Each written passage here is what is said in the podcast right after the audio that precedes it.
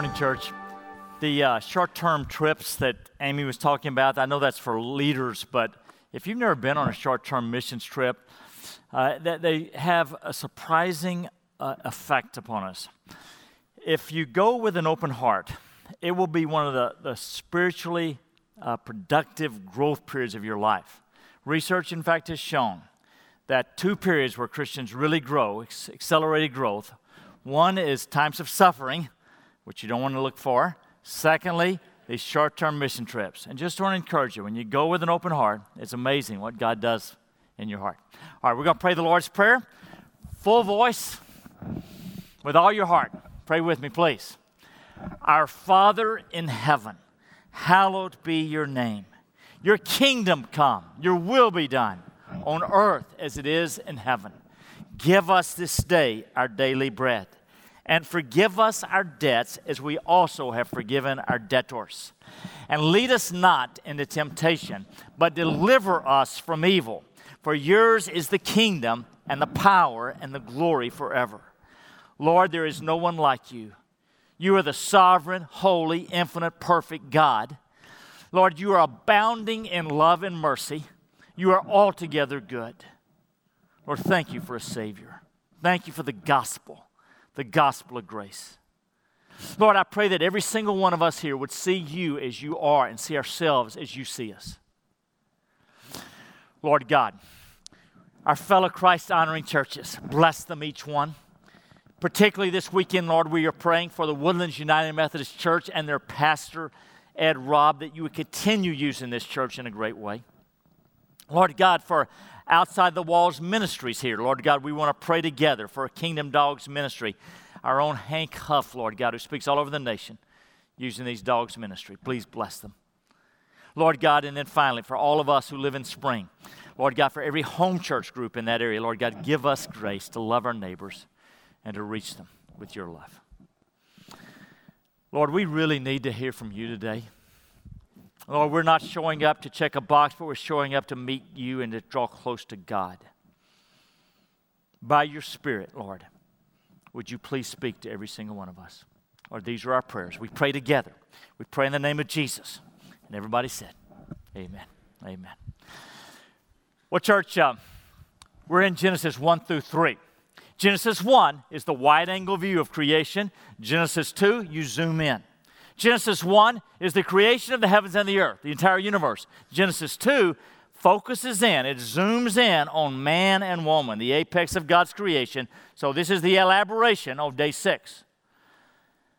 Now, Genesis 1 through 3, as we've seen before, uh, so foundational. Every significant theme in the Bible is introduced in Genesis 1 through 3, at least in seed form. Now, I've been gone the last two weeks, but three weeks ago, when we, we got to Genesis 2.15, we came to the first passage in the Bible on work, and we elaborated a biblical perspective because work is so important in our lives. The very next verses, 16 and 17, that we get to today, uh, introduces for the first time obedience. And because that too is so foundational, we need to elaborate a biblical perspective. So that's where we're going. Would you please stand as I read today's passage? Stand in honor of God's word. I'm in Genesis 2. I'm going to pick it up in verse 15 just to get the flow and only read those three verses 15, 16, and 17. The Lord God took the man and put him in the Garden of Eden to work it and keep it. And the Lord God commanded the man, saying, You may surely eat of every tree of the garden, but of the tree of the knowledge of good and evil you shall not eat. For in the day that you eat of it, you shall surely die. This is God's holy word. Please be seated.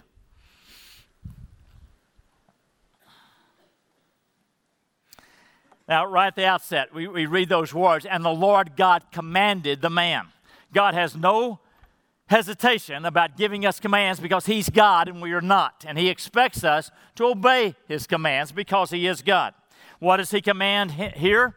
Well, He commands Adam, and by implication, Eve, in verse 16. He says, You may surely eat of every tree of the garden, but of the tree of the knowledge of good and evil you shall not eat. for in the day that you eat of it, you shall surely die. He gives them a command. First of all, he gives them permission, a wide permission. Every tree in the garden, except this one tree, every tree, help yourself, enjoy it, it's good. Interesting that God begins not with the restriction, the one restriction, but the, the bounty of His provision. All of this is for you. And then he says the one restriction, the tree of the knowledge of good and evil, this somewhat mysterious tree. And then he lets them know why, because in the day you eat of it, you will surely die. So, a couple of things about this. First of all, uh, by popular culture, it's often thought of that when Adam and Eve, well, the next chapter, Genesis 3, Eve will eat of this tree, and then Adam will eat of this tree. We think of it as being an apple tree, but the Bible never says. We just don't know what kind of tree it is, nor do we need to know. Nor uh, do we need to uh, think of that tree as magical in some sense. It's not magical.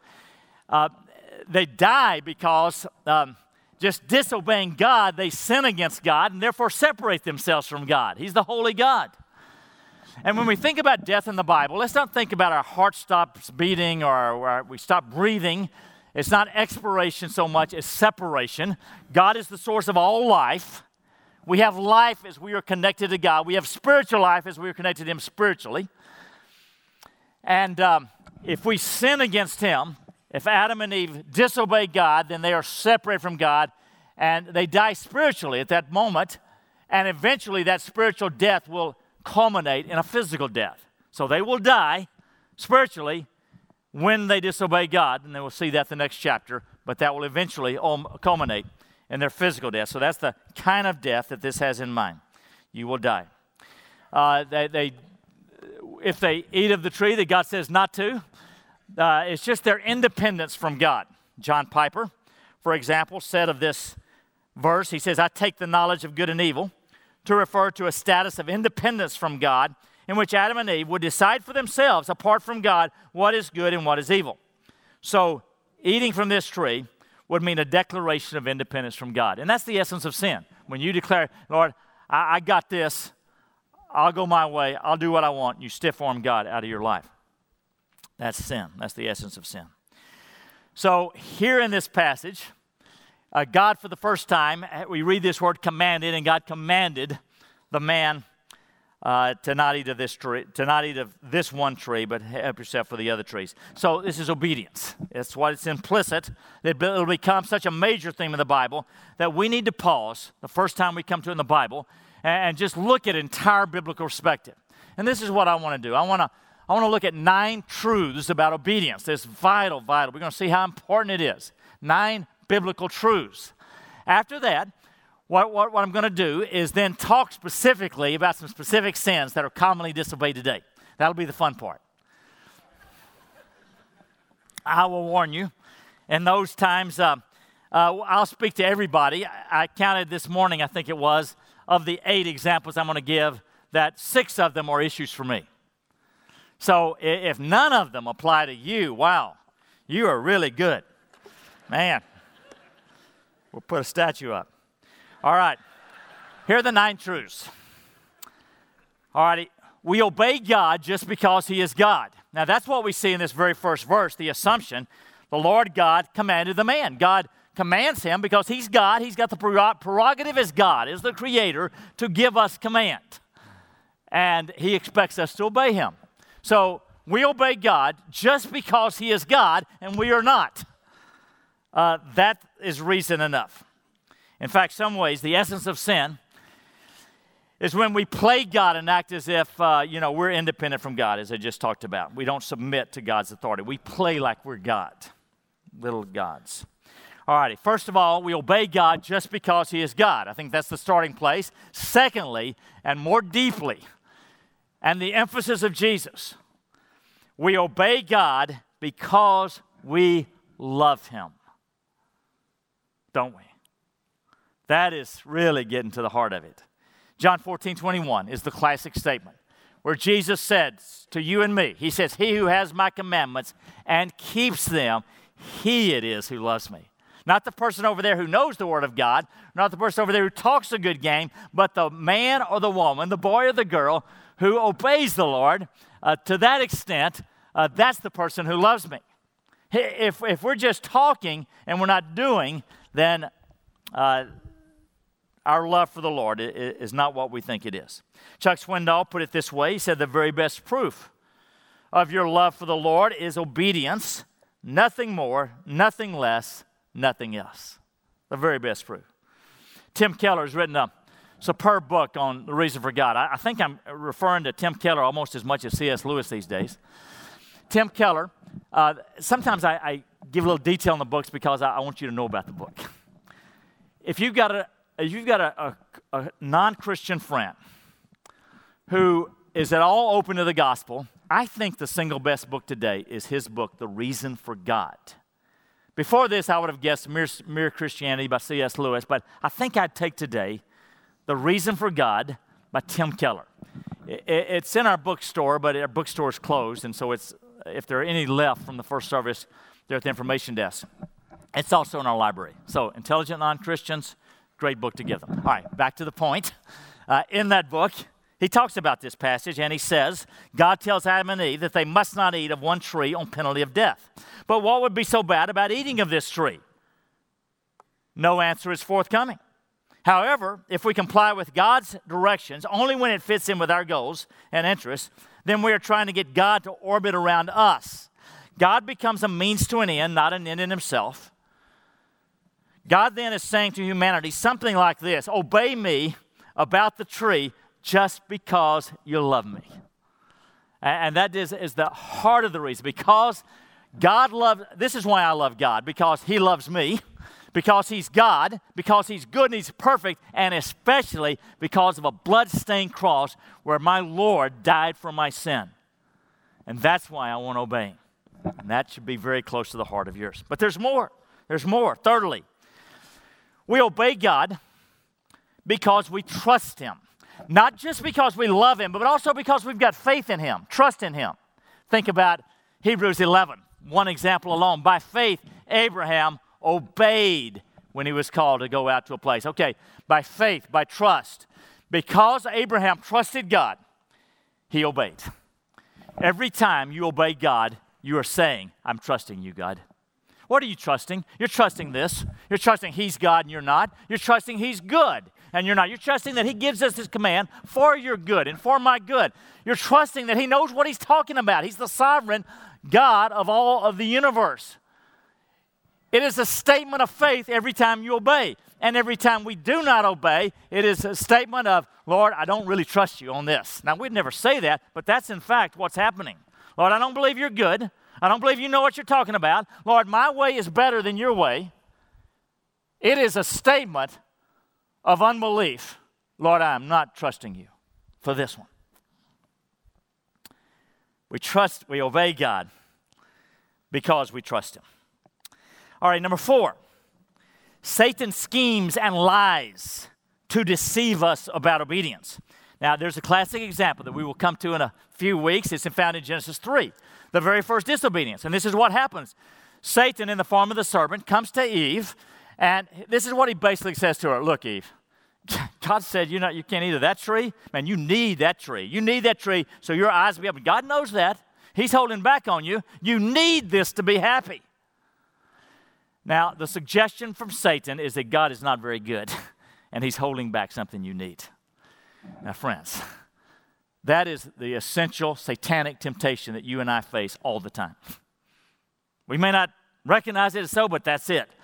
Oh, if I just had that marriage, I better divorce my spouse and go for that marriage because I need that to be happy.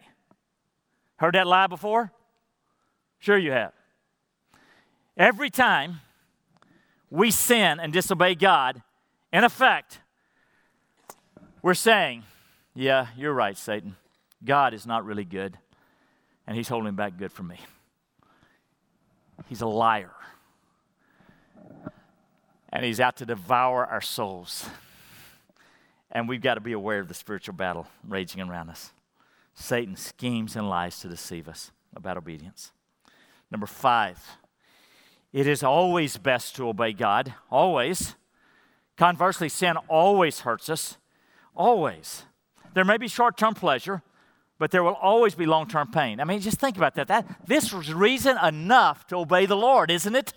If every time I disobey God in any way, I am going to bring pain on myself and perhaps others around me at some point. Because God is good and He knows what He's saying. Satan is a liar. And the Ten Commandments in the Old King James Version is thou shalt, thou shalt, thou shalt, thou shalt not, thou shalt not, thou shalt not. It's been said every time God says thou shalt, He is saying help yourself. Every time God says thou shalt not, He's saying don't hurt yourself. Just like a wise parent would be with his kids. Don't hurt yourself. Friends, obedience is for our good. God's not trying to deprive us of anything. He's, he is protecting us, He's helping us. We've got to obey the Lord. And here's the problem the church in America today is not obeying the Lord very much at all. In fact, the, the people in the church look like the people outside the church. And just about every area of life, we are being squeezed into the mold of the world rather than pursuing the holiness of God. That's what's happening. Let's be different, church. Let's be different. Uh, it's not only right, it's just smart. You hurt yourself every time. We hurt ourselves every time we disobey. Okay, number six, in obedience to God is our liberation. We want peace, we want joy, we want freedom. It is only in obedience. That's it. Uh, that's where we find the freedom. So, total surrender is the way to go because we want that kind of peace and joy and freedom down deep.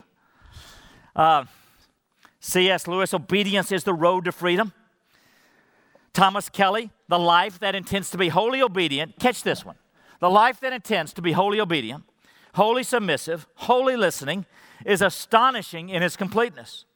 Its joys are ravishing, its peace profound, its humility the deepest, its power world shaking, its love enveloping, its simplicity that of a trusting child. I want those things, and so do you. It is found in obeying God because we trust Him and we love Him. It's our liberation. Seven, when we disobey. Not if, but when, because we're going to disobey. No perfect people here. Forgiven people, but not perfect people. When we disobey, we must respond with brokenness and confession. Brokenness and confession. Isaiah 66, verse 2. But, to, but this is the one to whom I will look, the one whom I esteem. He who is humble and contrite in spirit and trembles at my word, broken before God because of our sin. God loves that brokenness of spirit. 1 John 1 9. If we confess our sins, he is faithful and righteous to forgive, to forgive us our sins and to cleanse us from all unrighteousness. You know, we, we get this. We get this. God is a person. We relate to him as a person. He's not less than a personal than we are. He's more of a personal than we are. If I'm or with Joe Lancelotti, who's on our staff team, if I if I'm really unkind to Joe and just really insensitive to him, then um, Joe, Joe, you know, he doesn't kind of kick me out of his uh, contact list, but but there's a barrier, isn't there? There's a, a cloud between us. But if the next day, or even hopefully another hour, I come back to Joe and, and apologize to him from the heart, what's Joe going to do? Going to forgive me. He's going to, man, it's just going to evaporate. Just going to, it's gone. That's the way marriage works, isn't it? That's the way marriage works. That's the way it works with God. When I, when I grieve God by stiff arming Him out of my life, uh, you know, I've still got legal forgiveness because Christ died for all my sins. But there's a personal forgiveness. There's a cloud there because God's a person. And when I just confess that to Him, it cloud evaporates. Just go. Go. Confess your sin. Agree with God. Lord, I'm so sorry that I yelled at my son. Lord God, I really need your help. Thank you for your grace. Thank you for forgiveness. Just, just gently. God is so gentle with us. Just bring it to Him. All righty. Two more. Number eight God is not looking for selective obedience, but total obedience. Now, some of these commands are easy. You probably don't struggle with do not murder, do you? And some of the others you probably don't struggle with. Um, if you obey the easy ones, but the ones you really don't like, and you disobey the hard ones. Who's the Lord of your life? Or, or is Jesus the Lord or are you the Lord? I mean, you're choosing. But if you decide, if you make the decision, Jesus is going to be the Lord of my life, I'm giving all my life to Him, obey all of them. Hard and easy. And that's why I'm bringing up a little bit later some of the hard ones. All right, one more though first. Oh, well, Charles Spurgeon. We must be willing to do what God tells us, as God tells us, when God tells us, because God tells us. Or, great 13th century prayer. Okay, this is from the 1200s. This was his prayer Lord, do thou turn me all into love, and all my love into obedience, and let my obedience be without interruption. A heart wholly yielded to God. Number nine. Now, what we got today in the church is we got selected obedience, just the easy ones. We need total obedience. So we stop looking like the world. Okay, finally, number nine. We obey God not to earn his favor, but because we have his favor. Don't we? This is the gospel. I'm not trying to earn my salvation. I'm not trying to earn brownie points with God. I'm not on a religious treadmill. But Jesus Christ died for all my sins. He's accepted me completely. I am his blood bought, much loved, adopted child, period. And because of that, I want to please him. I want to please him. This is not works. This is not religion. This is the gospel. This is grace. Jesus paid it all. Yea, God. I want to please you because of that, because of a Savior. Okay, church, nine principles. Now, any one of those principles would be sufficient in themselves, but they are crucial. I mean, we're talking about some of the very most important things in life. Now, now when you think about some of the sins I'm going to talk about in light of these principles, obey Him because He's God. We obey Him because we love Him. We obey Him because we trust Him. And every time we obey Him, we're saying, I trust you, Lord. And every time we disobey Him, we're saying, I don't believe you. And, and, uh, this is for our liberation. And Satan is a liar and a schemer. He's the, the Bible says he's the father of lies. He's a liar. And um, we, we, don't want to go along with his schemes. It, it, we hurt ourselves when we don't obey. Um, it's, the stakes are so high for us. We cause all kind of problems. Okay, here's my list. I know you, you might have a different list. Uh, I, I, had a bigger list before, but I thought, well, I'm not going to have time to get to all these things, so took out a couple of them. And, and, there are other things that I didn't include that, you know, I certainly could. I could talk about fear, I could talk about anger, I could talk about selfishness. Some of those are a little bit vague and it's hard to kind of pin down. I'm going to try to be a little more specific. But these are eight common sins. Now, th- this is what's going to happen. Because you're not self righteous and you realize you struggle with these things too. I'm not the only one. Uh, it's going to get real quiet in here and it's the Spirit of God challenging us. Respond to Him. It is for your good. It is for your good. Be open to the Spirit's leading this morning. What's, what's the Spirit saying to you? What, what, what do you need to give to Him? My first one love of money. Surprised? I hope not.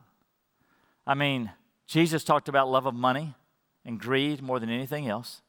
In fact, he said, No one can love God and money. Either he will hate the one, despise the other, or, hate, or love the one and despise the other.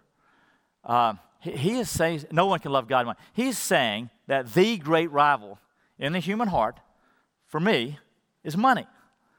Now, here we are. If that's true of every age, and we live in the most affluent culture in history, just about, you, you don't think we struggle with that?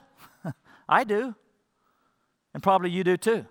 Sometimes we, we kind of rationalize this and say, you know, it's not me. It's the folks that have a lot more money than me. They struggle with it. You know, all the world is saying that except Bill Gates. I guess he can't say that. You know, uh, uh, Warren Buffett probably can look at Bill High. You know, he, uh, Gates struggles with it. This struggle runs through the heart of every one of us. This is our big tendency, and it involves self reliance and self sufficiency and the love of things. Um,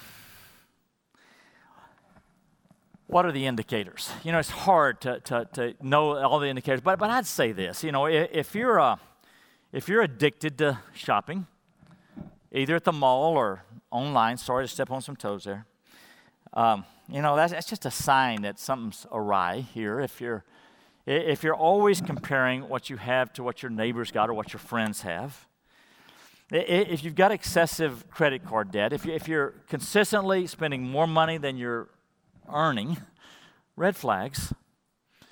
Um, but, but the Bible helps us here. It, it gives us the acid test. It's giving. It's giving. God, God has a test for us. Oh, oh, do we really love the Lord, or are we just talking about it? And, and that's why we give off the top to Him. If, if, if you're giving about a tenth or so, somewhere in there, you know, probably, you know, there's a whole lot of love for Jesus in you. But if you're not, don't kid yourself. This is the test. If you're not, not hardly giving anything to the Lord, just this is a time to re examine your life. And it's for your good. It's for your good. Love of money. You only hurt yourself. Secondly, sexual impurity. I told y'all it'd get quiet in here, didn't I? It did the last time, and it probably will this time, especially that first one. I mean, who's free of that?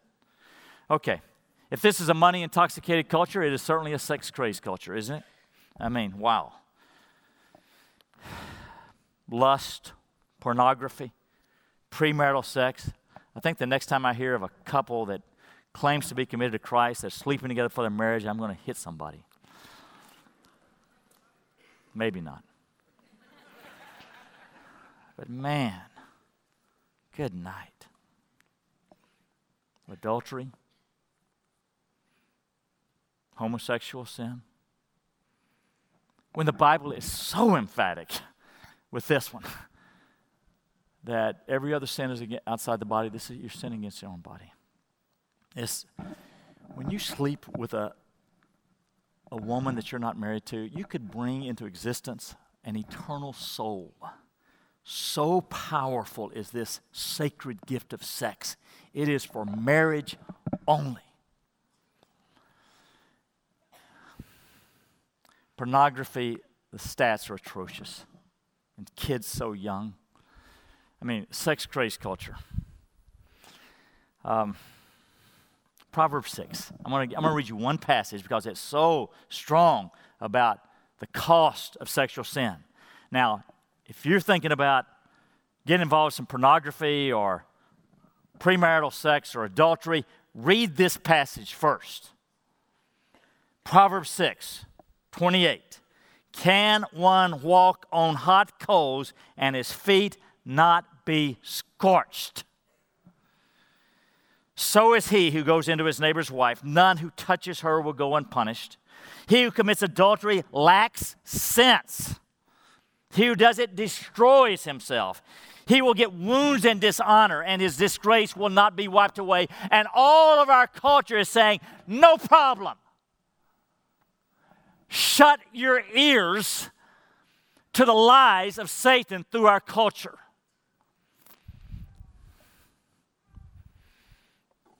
Number three, unforgiveness. Maybe the hardest one. But every Sunday morning, I, I, I, kneel over here and you pray with me, and we mean it. We, we pray, Father, forgive us our debts as we also have forgiven our debtors. But yet, when your, your spouse is unkind to you, uh, it's hard. Man, we just feel, and how could they? Or your boss betrays you, or your, mom, your, your mother neglected you, or your father abused you, or your, your friend uh, undermines you. I mean, when you actually get into the situation, forgiveness is hard. I think it's our hardest work of love. It doesn't mean that the hurt goes away. Some of that hurt will never go away. What it does mean is you make the choice before God Almighty. You're going to stop playing God. You're going to stop getting on your self righteous hobby horse as if you never sin and hurt other people. And you're going to say, God, I choose to forgive because you say to. Because you've forgiven me. Ephesians 4:32 be kind to one another, tenderhearted, forgiving each other just as God in Christ has forgiven you. If someone wrongs you and, and, and you need to forgive them. I mean, you need to, to, to forgive a $10 sin. Or maybe it's a $1,000 sin. Maybe it's a big one. Maybe it is a million dollar sin. But God has already forgiven you of untold billions of dollars worth of sin. How could you not forgive? How could we not? For our sake, because we are drinking poison as long as we keep resentment in our hearts and we're expecting the other person to die. How stupid is that? It's like somebody stabs you in the back. They got a little knife, maybe they got a big knife in there, but this is what you do. You think, I'm going to really get them back, and you turn around to your back and you twist it in a little bit more. That person doesn't feel it. This is for your great, your good. Forgive, forgive, forgive. Marriages don't work unless you're great forgivers. They just don't. Number four, gossip. That's when I badmouth you, and you're not there. Or it's when I've got a conflict with you and I go tell the third party rather than going to you to settle it like Jesus tells us to. When we gossip, um, you know, the other person usually enjoys it too, don't they? But they're thinking, if I'm over here gossiping with Joe, Joe, Joe is not dumb, and, and he knows, Joe, I'm really picking on you a lot today, aren't I? And, and, and, and Joe's not dumb, and, and he's thinking to himself as I'm bad mouthing, you know, somebody else, he's thinking, boy, Jeff talks, doesn't he? I'm going to be careful what I say to Jeff because he's a gossip. You hurt yourself. The reason we do it is because we're so insecure, we're tearing others down so we feel better. and it doesn't work. We make ourselves look bad, others don't trust us. All right, gossip. Have I, has anybody here, you know, not had one of these yet? Number five, divorce. Divorce is not the cardinal sin in the spiritual life, there's worse things. But it's a big one today.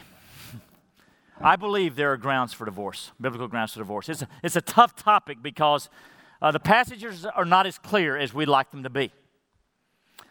But I'm convinced that uh, there are biblical reasons for divorce but they're very big things like adultery.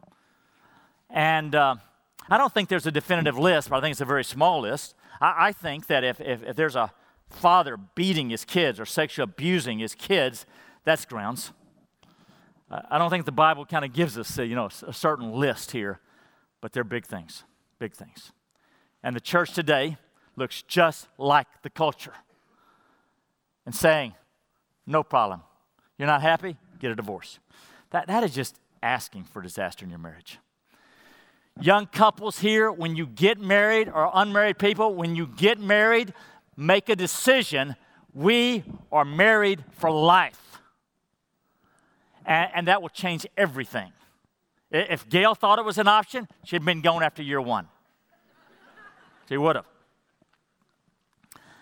But if that's not an option, whew, we got to work through some things, don't we? There are biblical grounds. Some of you have lived, lived through the pain of that. God's forgiven you whether or not you went with the biblical grounds, you move on. But from this time forward, God says, I hate divorce. Malachi 2.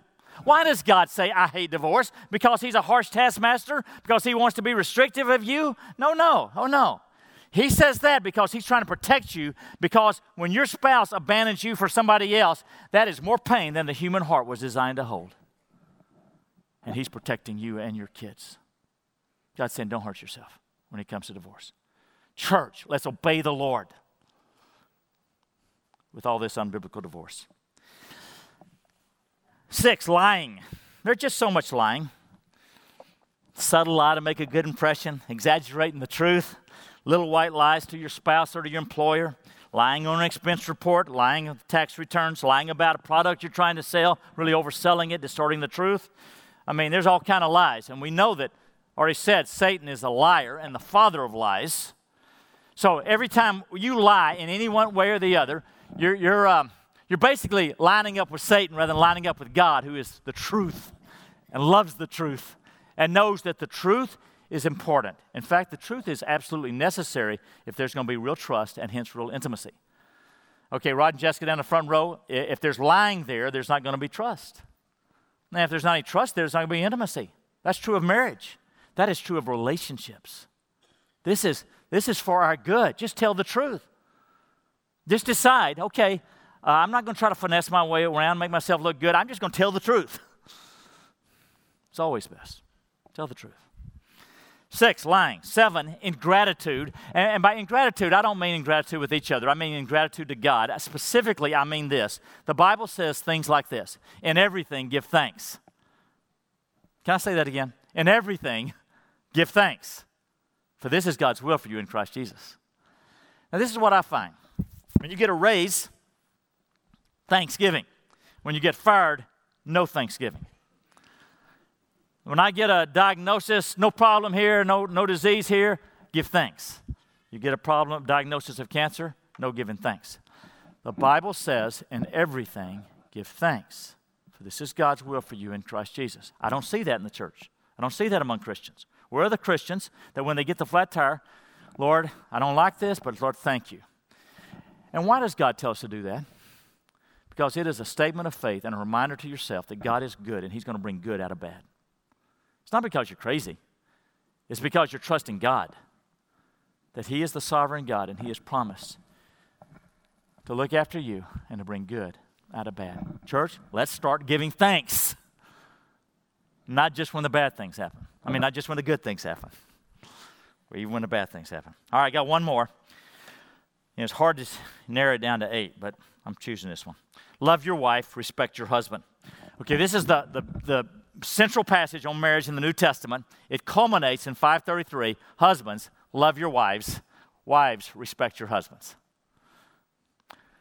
That, that is so disobeyed on both sides. Um, what's it mean to love your wife, guys? What, what, what, what does that look like? Well, I, I think most wives are a lot better than most husbands. Not always, but you know, it means sacrifice, it means servanthood, it, it means you're, thinking more about her than yourself. It, it means you want, want to love her the way she longs to be loved, not the way you long to, to express love. It, it means that, um, you know, little things uh, each day, uh, putting her first. It means that she feels more important to you than your job. She feels like more of a priority to you than your job or really anything else except God. She's a priority to you. It means that you open your heart to her. Wives, respect your husbands. Um, this means that you're very good at expressing affirmation, respect, and we men with our fragile egos, we need it, especially from you. It means that he knows crystal clear. You're so proud of him. You're so proud of him. Not perfect, but you're so proud of him. You believe in him. You're, you're for him. you you support him. You don't, there's no danger you're with friends and you kind of make a subtle jab to kind of ridicule him. You don't do that. That's not respecting your husband. You don't talk about him, kind of badmouth him to your friends when he's not around. That's not respecting your husband. Husbands, love your wives. Wives, respect your husbands for God's sake for Christ's sake and for the sake of your marriage. All righty, church. Many other sins could be mentioned, but here's eight of them. Now, think about these in light of those principles and truths we talked about others. We obey God just because He's God. We obey God because we love Him. We obey God because we trust Him. Every time you obey God in any of these areas sexual sin, loving money, uh, lying, gossip, uh, all these things every time you're saying, God, I trust you. I trust you that you, you're good. Uh, think about Satan's schemes and lies to deceive you. That, that how it's always best for you to obey God. You're hurting yourself and maybe hurting others every time you disobey God. And on and on. The stakes are so high, aren't they? The stakes are so high. Church, this is for our good. What is God saying to you? What's He saying to me? He's gentle and He loves you. Why don't we close our eyes and just, Lord, what do you have to say to us? What do you have to say to me, Lord? Lord, is there any sin that we need to give up, that we need to forsake? Just speak to us, Lord.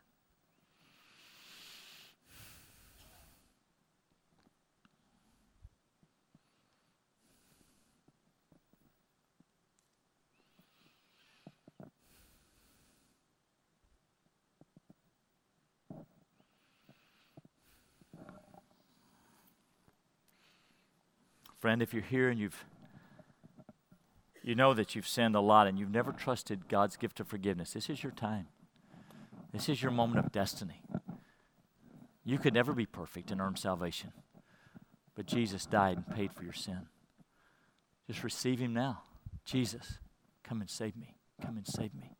And He will. Lord, all of us struggle. But Lord, help us to see you as you are and know your way is always best. And this is for our good. And Lord, give us grace. Give us grace to obey you with all our hearts. In Christ's name we pray. Amen.